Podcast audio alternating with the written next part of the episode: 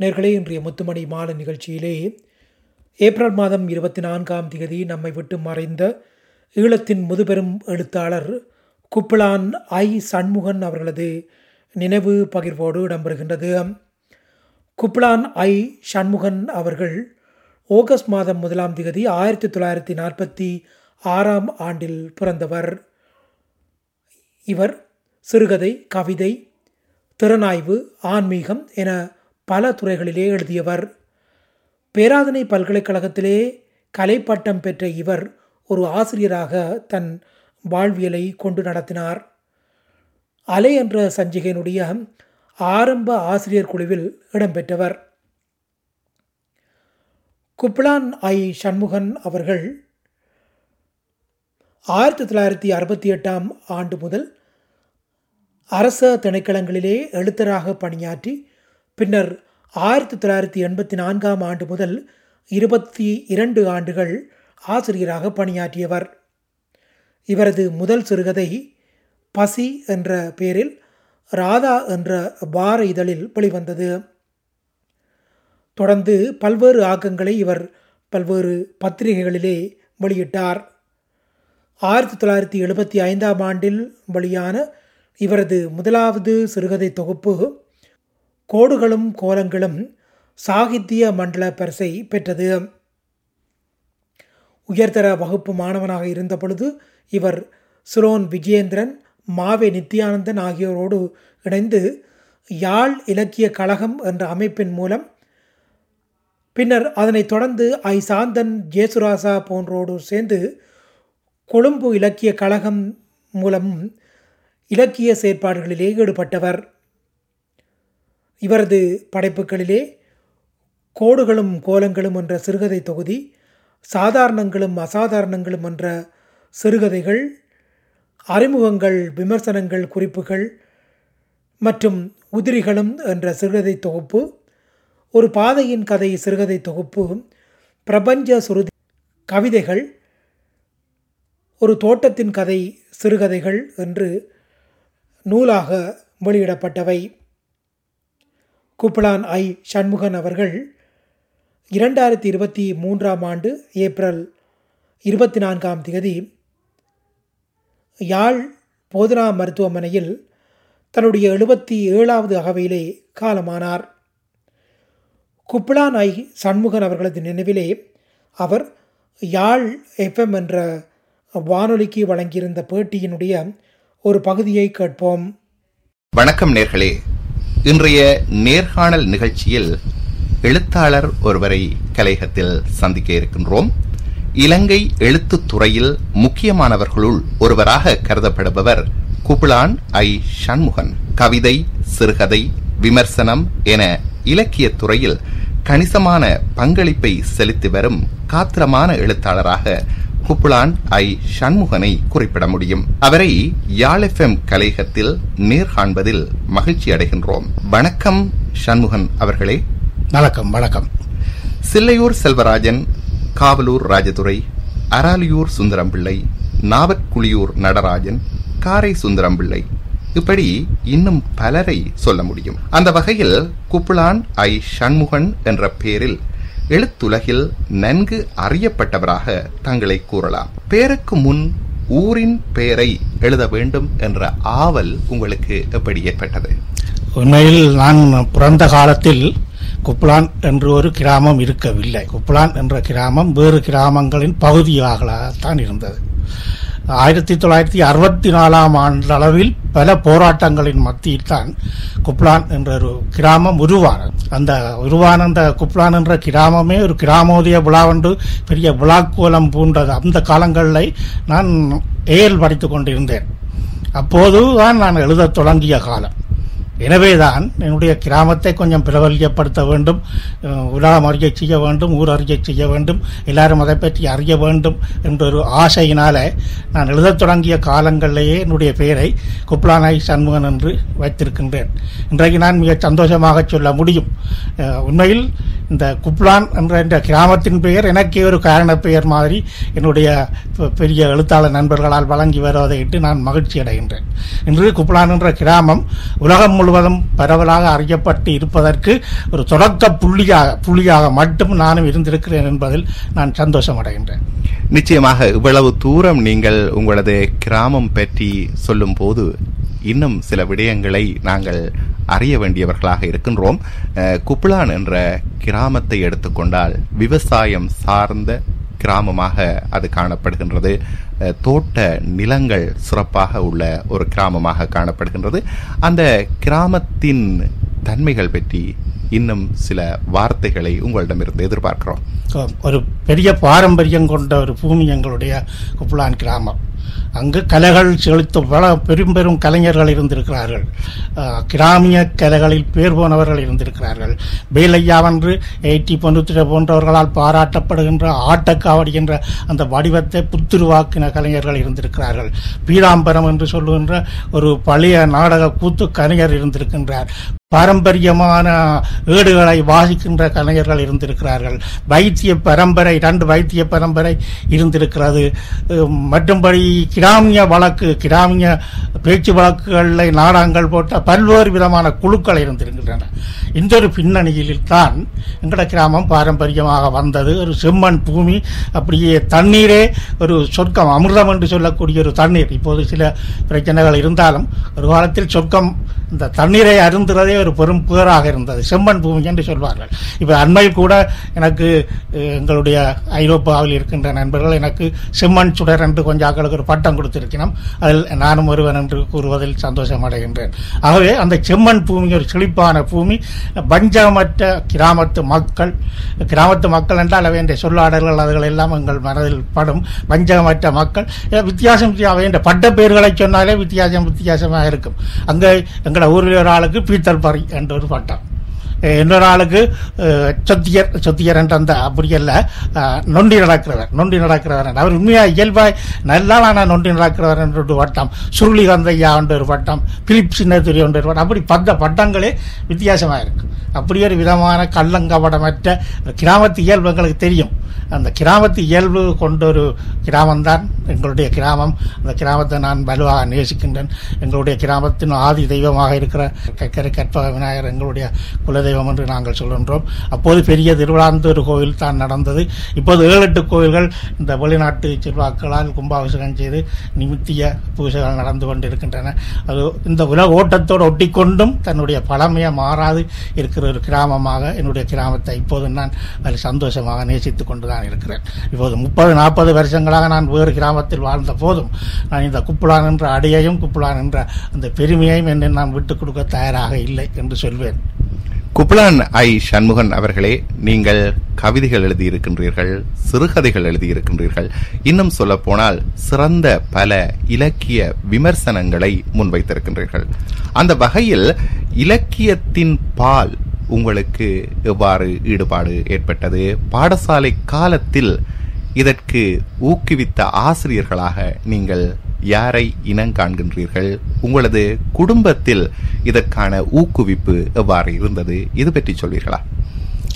இதை பற்றி நான் சொல்கிறேன் என்றால் எங்களுடைய அப்பா ஆரம்பத்தில் ஆ, மலேசியாவிலே ஒரு அரச ஊழியராக இருந்து பிறகு வேறு சில பிரச்சனைகளால் அதையெல்லாம் கைவிட்டு பிறகு சிங்கப்பூரில் ஒரு பெரிய வியாபாரியாக இருந்து தன்னுடைய நாற்பதாவது வயதில் தான் என்னுடைய அம்மாவை திருமணம் செய்து ஊரோடு வந்தார். அது வேறு சில காரணங்களால் ஊரோடு வந்தார்.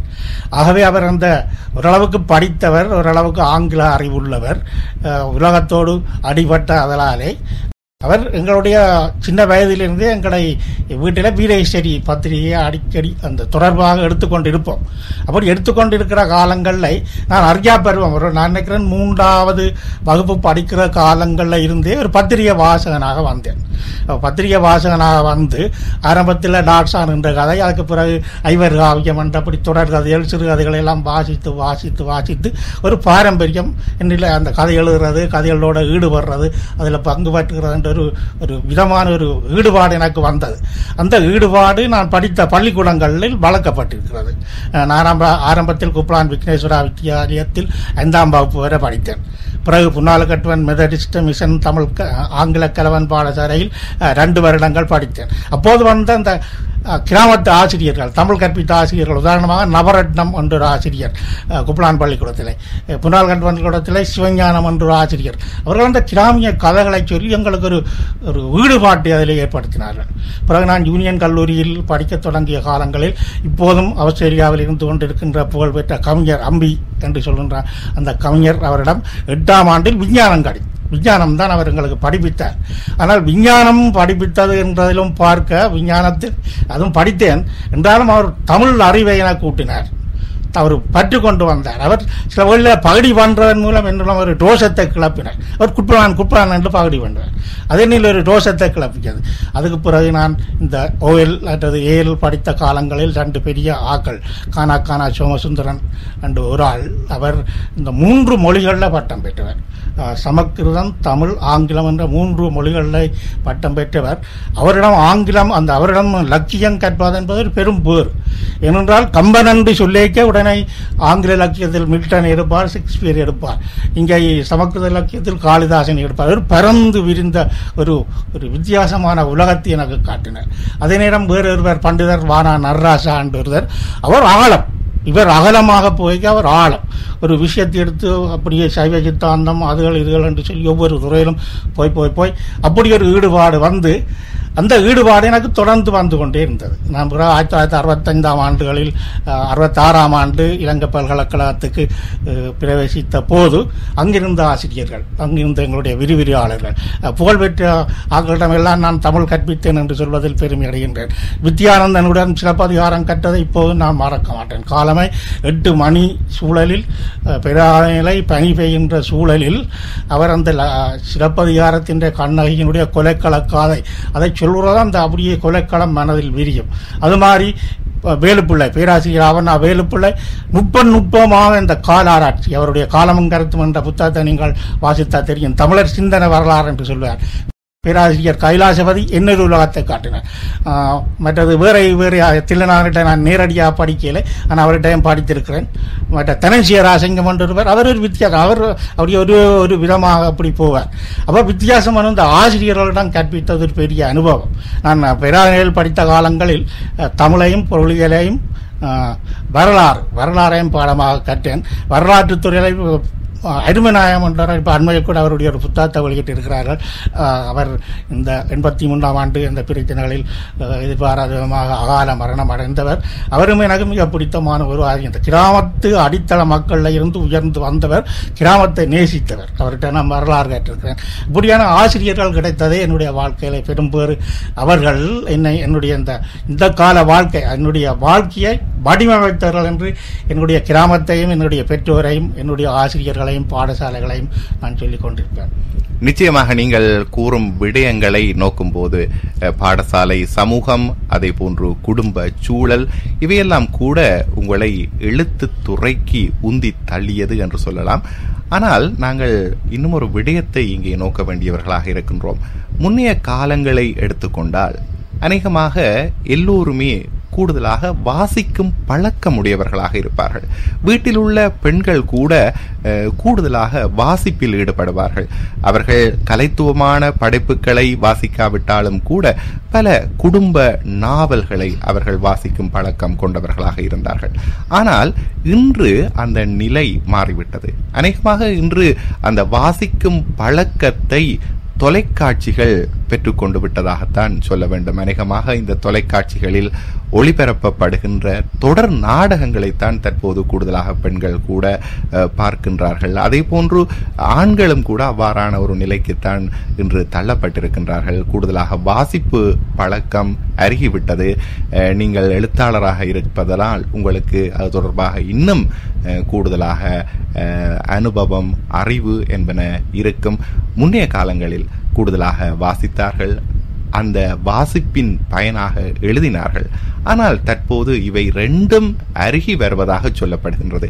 இது பற்றி உங்களது நோக்கு எவ்வாறு இருக்கிறது? ஒரு மனிதனுடைய உருவாக்கத்தில் இந்த வாசிப்பு என்பது மிக முக்கியம். என்ன ஒரு வாசிப்பு தான் மனிதனை உருவாக்குறது என்று சொல்வார்கள்.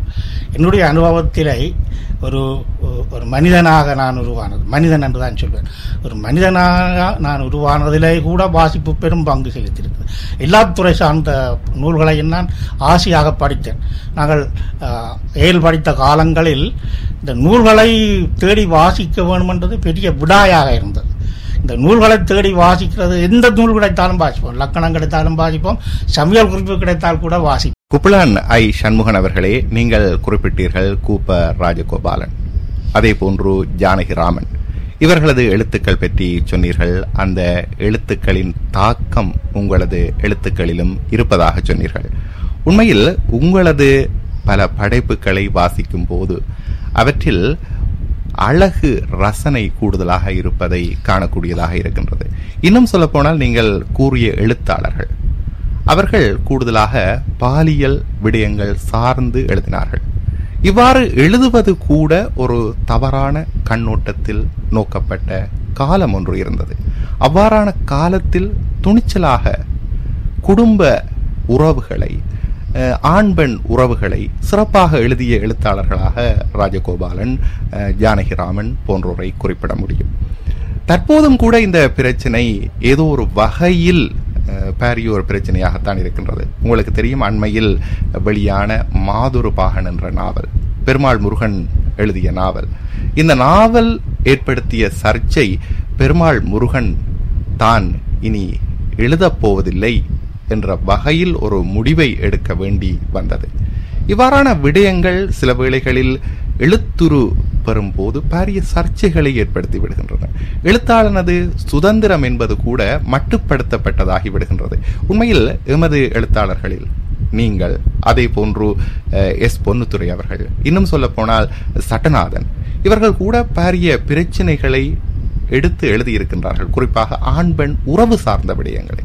இவ்வாறு எழுதும்போது அவர்களை கூட இவ்வாறானவர்களாக அல்லது இவ்வாறான மனப்போக்குடையவர்களாக இருப்பதாக சில விமர்சகர்கள் குறிப்பிடுவதையும் நாங்கள் கேட்கக்கூடியதாக இருக்கின்றது ஆனால் எழுத்தாளன் என்பவன் இவற்றையும் கடந்து உள்ளதை உள்ளபடி எழுத வேண்டியவனாக இருக்கின்றான். அவனுக்கு எந்த விதமான தடங்கல்களும் இருக்கக்கூடாது என்பது முக்கியமான ஒரு விடயமாக பல விமர்சகர்களால் முன்வைக்கப்படுகின்றது. முக்கியமாக தமிழ் தேசியம் போராட்டம் சார்ந்த விடயங்களை எழுதுபவர்கள் கூட இவ்வாறான பிரச்சனைகளுக்கு உள்ளாவதில்லை. ஆனால் ஆண் பெண் உறவு சார்ந்த விடயங்களை எழுதும் போது அந்த எழுத்தாளர்கள் அனுபவிக்கின்ற இடர்கள் என்பது மிக பாரிய பிரச்சனையாக இருக்கின்றது. எனவே இது தொடர்பாக உங்களது அபிப்பிராயம் என்ன? நீங்கள் இந்த எழுத்தாளர்கள் பாலியல் விஷயங்கள் என்று வந்திருக்கிறீர்கள். அப்போ அயிலை என்னென்றால் இப்போ அண்மையில் எழுதுகிற எழுத்தாளர்கள் சொல்லுகினம் மனித வாழ்க்கையில் புனிதம் என்றொன்று இல்லை. புனிதம் என்றொன்று இல்லை என்று சொல்லுவேன் இப்போ யார் சுந்தர ராமசாமி இடத்துல சொல்லுவார் சில இடங்கள் அதில் விதிவிலக்கள் தண்டை விதிவிலக்கள் இருக்க வேணும். நாங்கள் திரும்ப திரும்ப திரும்ப ஒரே விஷயத்தை சொல்லிக் கொண்டிருக்கிறோம் என்று சொல்லுவார். முருகையன் ஒரு கவிதையில் பாடுவார். ரெண்டாயிரம் ஆண்டி சுமை சுமந்து கொண்டிருக்கிறோம். இப்போ இதுகளை வைத்து பார்க்க ஒரு விதமான போலி கலாச்சாரத்தில் நாங்கள் வாழ்கிறோம். வாழ்வு ஒன்றாகவும் வெளியில் வேறு விதமாக வேஷம் போடுற ஒரு வாழ்க்கையை நாங்கள் வாழ்ந்து கொண்டிருக்கிறோம். அப்ப இந்த வேஷம் போடுற இந்த வேஷம் இல்லாத வாழ்க்கையை ஒரு ஆத்மார்த்த ரீதியாக அனுபவ ரீதியாக அல்லது உந்துணர்ந்த ரீதியாக எழுத்தாளர் எழுதுகிற போது அது ஒரு கிளாஸ் படைப்பு அந்த திறமான படைப்பு ஜானகிராமனும் லாச்சாராவும் குப்பராவும் அதைத்தான் செய்தார்கள். துரதிருஷ்டவசமாக ஒரு சமூகத்து வாழ்வு அல்லது ஒரு ஏரியா ஒரு குறிப்பிட்ட பிரதேச வாழ்வு எழுதின அந்த மாதுருபாகன் நாவல் அந்த நாவல் துரதிருஷ்டவசமாக சில ஆக்களின் கண்ணுக்கு போய் அல்லது அவையன்ற கருத்துக்கு போய் அதே பெரிய கிளர்ச்சியாக வந்தது எப்படி எழுத்துக்கள் இருக்குது நியாயமாக இருக்குது ஏன்னா தமிழை இப்படிப்பட்ட இந்த உந்துதலோடு எழுதுகிற எழுத்துக்கள். ஏனென்றா இந்த வேஷமற்ற வாழ்க்கை புனிதம் என்று சொல்கிற அந்த புனிதங்களை கலைந்த வாழ்க்கை. புனிதம் என்றது இருக்குது புனிதம் என்று அதான் இந்த என்னுடைய இளம் நண்பர்கள் அந்த கேள்வி எழுப்பினோம் என்ன புனிதம் என்ன புனிதமன் மனித வாழ்க்கையில் எல்லாம் சகசம் அப்புறம் என்ன புனிதம் ஒரு கேள்வி எழுப்பினோம் சரி எப்போ அந்த ஆத்மாத்மா ஜானகிராமனுடைய அம்மா வந்தாளுடைய வார அம்மாளு அல்லது லாசாராவனுடைய கதகளில் வருகிற பாத்திரங்கள் அல்லது கூப்பாராவில வருகிற பாத்திரங்கள் அவங்களோட வாழ்வில சந்திக்கிற பாத்திரங்கள் வாழ்க்கையில் இருக்கிற பாத்திரங்கள் மன நெருக்கடிக்குள்ளார பாத்திரங்கள் வாழ்க்கையை அனுபவிக்கிற பாத்திரங்கள் அதான் சொல்லி நம் வாழ்க்கையே எங்களுக்கு வாழ்க்கை தான். வாழ்க்கை என்பது வாழ்க்கை. எங்களுக்கு இறைவன் தந்த வாழ்க்கை ஒரு காலம் மட்டும்தான். அந்த வாழ்க்கையில நடக்கிறதுகள் எல்லாம் இயல்பானவை தான். ஆகவே இயல்பானவற்றை தான் நாங்கள் எழுதுகிறோம் எழுதுகிற போது சில இந்த வேஷம் கட்டினவர்கள் அல்லது வெளி வேஷம் போடுறவர்கள் அல்லது அறம் தார்மீகம் என்றெல்லாம் உள்ளார்ந்த ரீதியாக இல்லாமல் கூக்குரல் எழுதுகிறவர்கள் கிளப்புற பிரச்சனைகள் தான் இந்த பிரச்சனைகளை நான் நம்புகிறேன். அதால் தான் இந்த மாதுருபானுக்கும் வேறு சில நாவல்களுக்கும் வேறு சில திரைப்படங்களுக்கும் அந்த பிரச்சனை தான். அதில் இன்னொன்று விஷயம் சொல்லலாம். இப்போ யாழ்ப்பாணத்தில் திரைப்பட விழாக்கள் இப்போ அண்மை காலங்களில் சில திரைப்பட விழாக்கள் நடந்திருக்குது. அப்போ சில வெளிநாடுகளில் நாங்கள் வெளிப்படையாக பார்க்குற திரைப்படங்களை கொழும்பு போன்ற இடங்கள்லையும் ஓரளவுக்கு அப்படி பார்க்கலாம். ஆனால் யாழ்ப்பாணத்தில் பார்க்க ஒரு சங்கடமாக தான் இருக்கும். நாங்கள் எல்லாம் அப்படி சில இதுகளை பார்த்து ரெண்டு மூன்று வருஷத்துக்கு முந்தி அப்படி ஒரு பிரச்சனை இங்கே வந்தது. அங்கே இருக்கிற மாதிரியே இங்கே திரைப்பட விழாக்களில் திரைப்படங்களை போடுகிறீங்களான்ட்டு. எங்கடை சூழலில் எங்கடை இதுகளுக்கு தக்கதாக எங்கடை சமூக விழுமியங்களுக்கு தக்கதாக நீங்கள் போட்டுக்கொண்டு வாருங்கோ. அதுகளை சில காட்சிகளை காட் பண்ணுங்கோ எல்லாம் வருது. இதுகளெல்லாம் அதான் ஒரு விதமான சமூக வளர்ச்சி அல்லது சமூக மனோபாவம் மாற்றத்தாலே இதுகள் வேறு ஒரு நகரமயமாகிற கலாச்சாரம் அல்லது வர்த்தகமயமாகிற கலாச்சாரங்களில் இதுகளெல்லாம் வந்து சேரும். நாங்கள் இப்பவும் ஒரு பழமை பேணுகின்ற அல்லது பழமையை போற்றுகிற ஒரு சமுதாயமாக இருக்கிறதோடு இந்த வேஷம் விடுகிற இன்னொரு பக்கமும் இருக்கிறதால இதுகளில் சில கட்டுப்பாடுகள் சில பிரச்சனைகள் இருந்து கொண்டு தான் இருக்குது இப்போ அண்மை காலங்களில் இந்த இணையங்கள்ன்றது வந்து இப்போ நானும் இந்த இணையங்கள் மிக அண்மையில் தான் பரிச்சயமானது.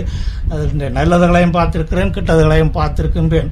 அப்போ கெட்டதுகளை பார்க்கிற போது என்னோட மனதில் தோன்றுவது என்னென்றால் எங்களுடைய இளம் பரம்பரை ஏனென்றால் முதிர்ச்சி பரம்பரை இதால பாதிக்கப்படுவினவன் இப்போ யாழ்ப்பாணத்தில் நடக்கிற பிரச்சனைகள் உண்டு. இப்போ போதைப்பொருள் அன்று சொல்லுகிறோம். போதைப்பொருள் ஒரு காரணம் மற்ற இந்த இணையம். இணையமும் என்ன இருப்பார் ஆகவே இதுகள் எல்லாம் எழுத்தில் வரும். சில விட பிரச்சனைகள் வரும். அதுகளை போய் கொண்டு ஆனால் உலகம் எப்படி போகுதுன்றது அந்த உலகத்தோடு ஒட்டி போய் கொண்டிருக்கணும் அநேகமாக நீங்கள் கூறியது போல இந்த நடுத்தர வர்க்கத்தினர் என்று சொன்னாலே கலாசாரம் பண்பாடு இவற்றை பேணுகின்ற ஒரு வர்க்கம். அதேவேளை இவ்வாறான நீங்கள் சொன்ன அந்த போலித்தனங்கள் மிக அதிகமாக இருக்கக்கூடிய ஒரு சமூக அமைப்பாகவும் இந்த நடுத்தர வர்க்கம் காணப்படுகின்றது. சில வாழ்க்கை நெறிகள் மது அருந்தக்கூடாது ஒருத்தனுக்கு ஒருத்தி இவையெல்லாம் நல்ல விடயங்கள். ஆனாலும் கூட இந்த விடயங்களில் காணப்படுகின்ற போலித்தன்மை. அதாவது சமூகத்திற்கு நல்லவராக நடந்து கொண்டு தங்களது வாழ்க்கையில் முரண்பட்டு நடக்கின்ற விடயங்கள். இவற்றைத்தான் ஜானகிராமனாக இருக்கலாம் கூப்பா ராஜகோபாலனாக இருக்கலாம் ஏன் ஜெயகாந்தன். ஜெயகாந்தனது ரிஷி மூலம் நாவல் பாரிய சர்ச்சையை ஏற்படுத்தியது. இவ்வாறானவர்கள் தங்களது எழுத்துக்கள் மூலமாக வெளிக்கொண்டு வந்தார்கள் என்பதுதான் உண்மையான விடயம். இன்னும் ஒரு விடயத்தை உங்களிடம் கேட்க வேண்டும். எமது ஈழத்து எழுத்தாளர்களை எடுத்துக்கொண்டார் முக்கியமாக நாங்கள் அநேகமாக கருத்தில் கொள்வது இலங்கையர்கோன் வைத்திலிங்கம் சம்பந்தன். இவர்களை சிறுகதை மூலவர்களாக கருதுகின்றோம். இவர்களது படைப்பு. இவர்களை தொடர்ந்து வந்த முற்போக்கு எழுத்தாளர்கள் அவர்களோடு இணைந்த இன்னும் பல எழுத்தாளர்கள் இருக்கின்றார்கள். எஸ்போ இருக்கின்றார். அதே போன்று மு. பொன்னம்பலம். நேர்கள் இதுவரை கேட்டது ஈழத்தின் முதுபெரும் எழுத்தாளர். ஏப்ரல் மாதம் இருபத்தி நான்காம் திகதி நம்மை விட்டு மறைந்த குப்பிளான் ஐ. சண்முகன் அவர்கள் இலங்கையில் யாழ் எஃப்எம் வானொலிக்கு வழங்கியிருந்த பேட்டியினுடைய ஒரு பகுதி.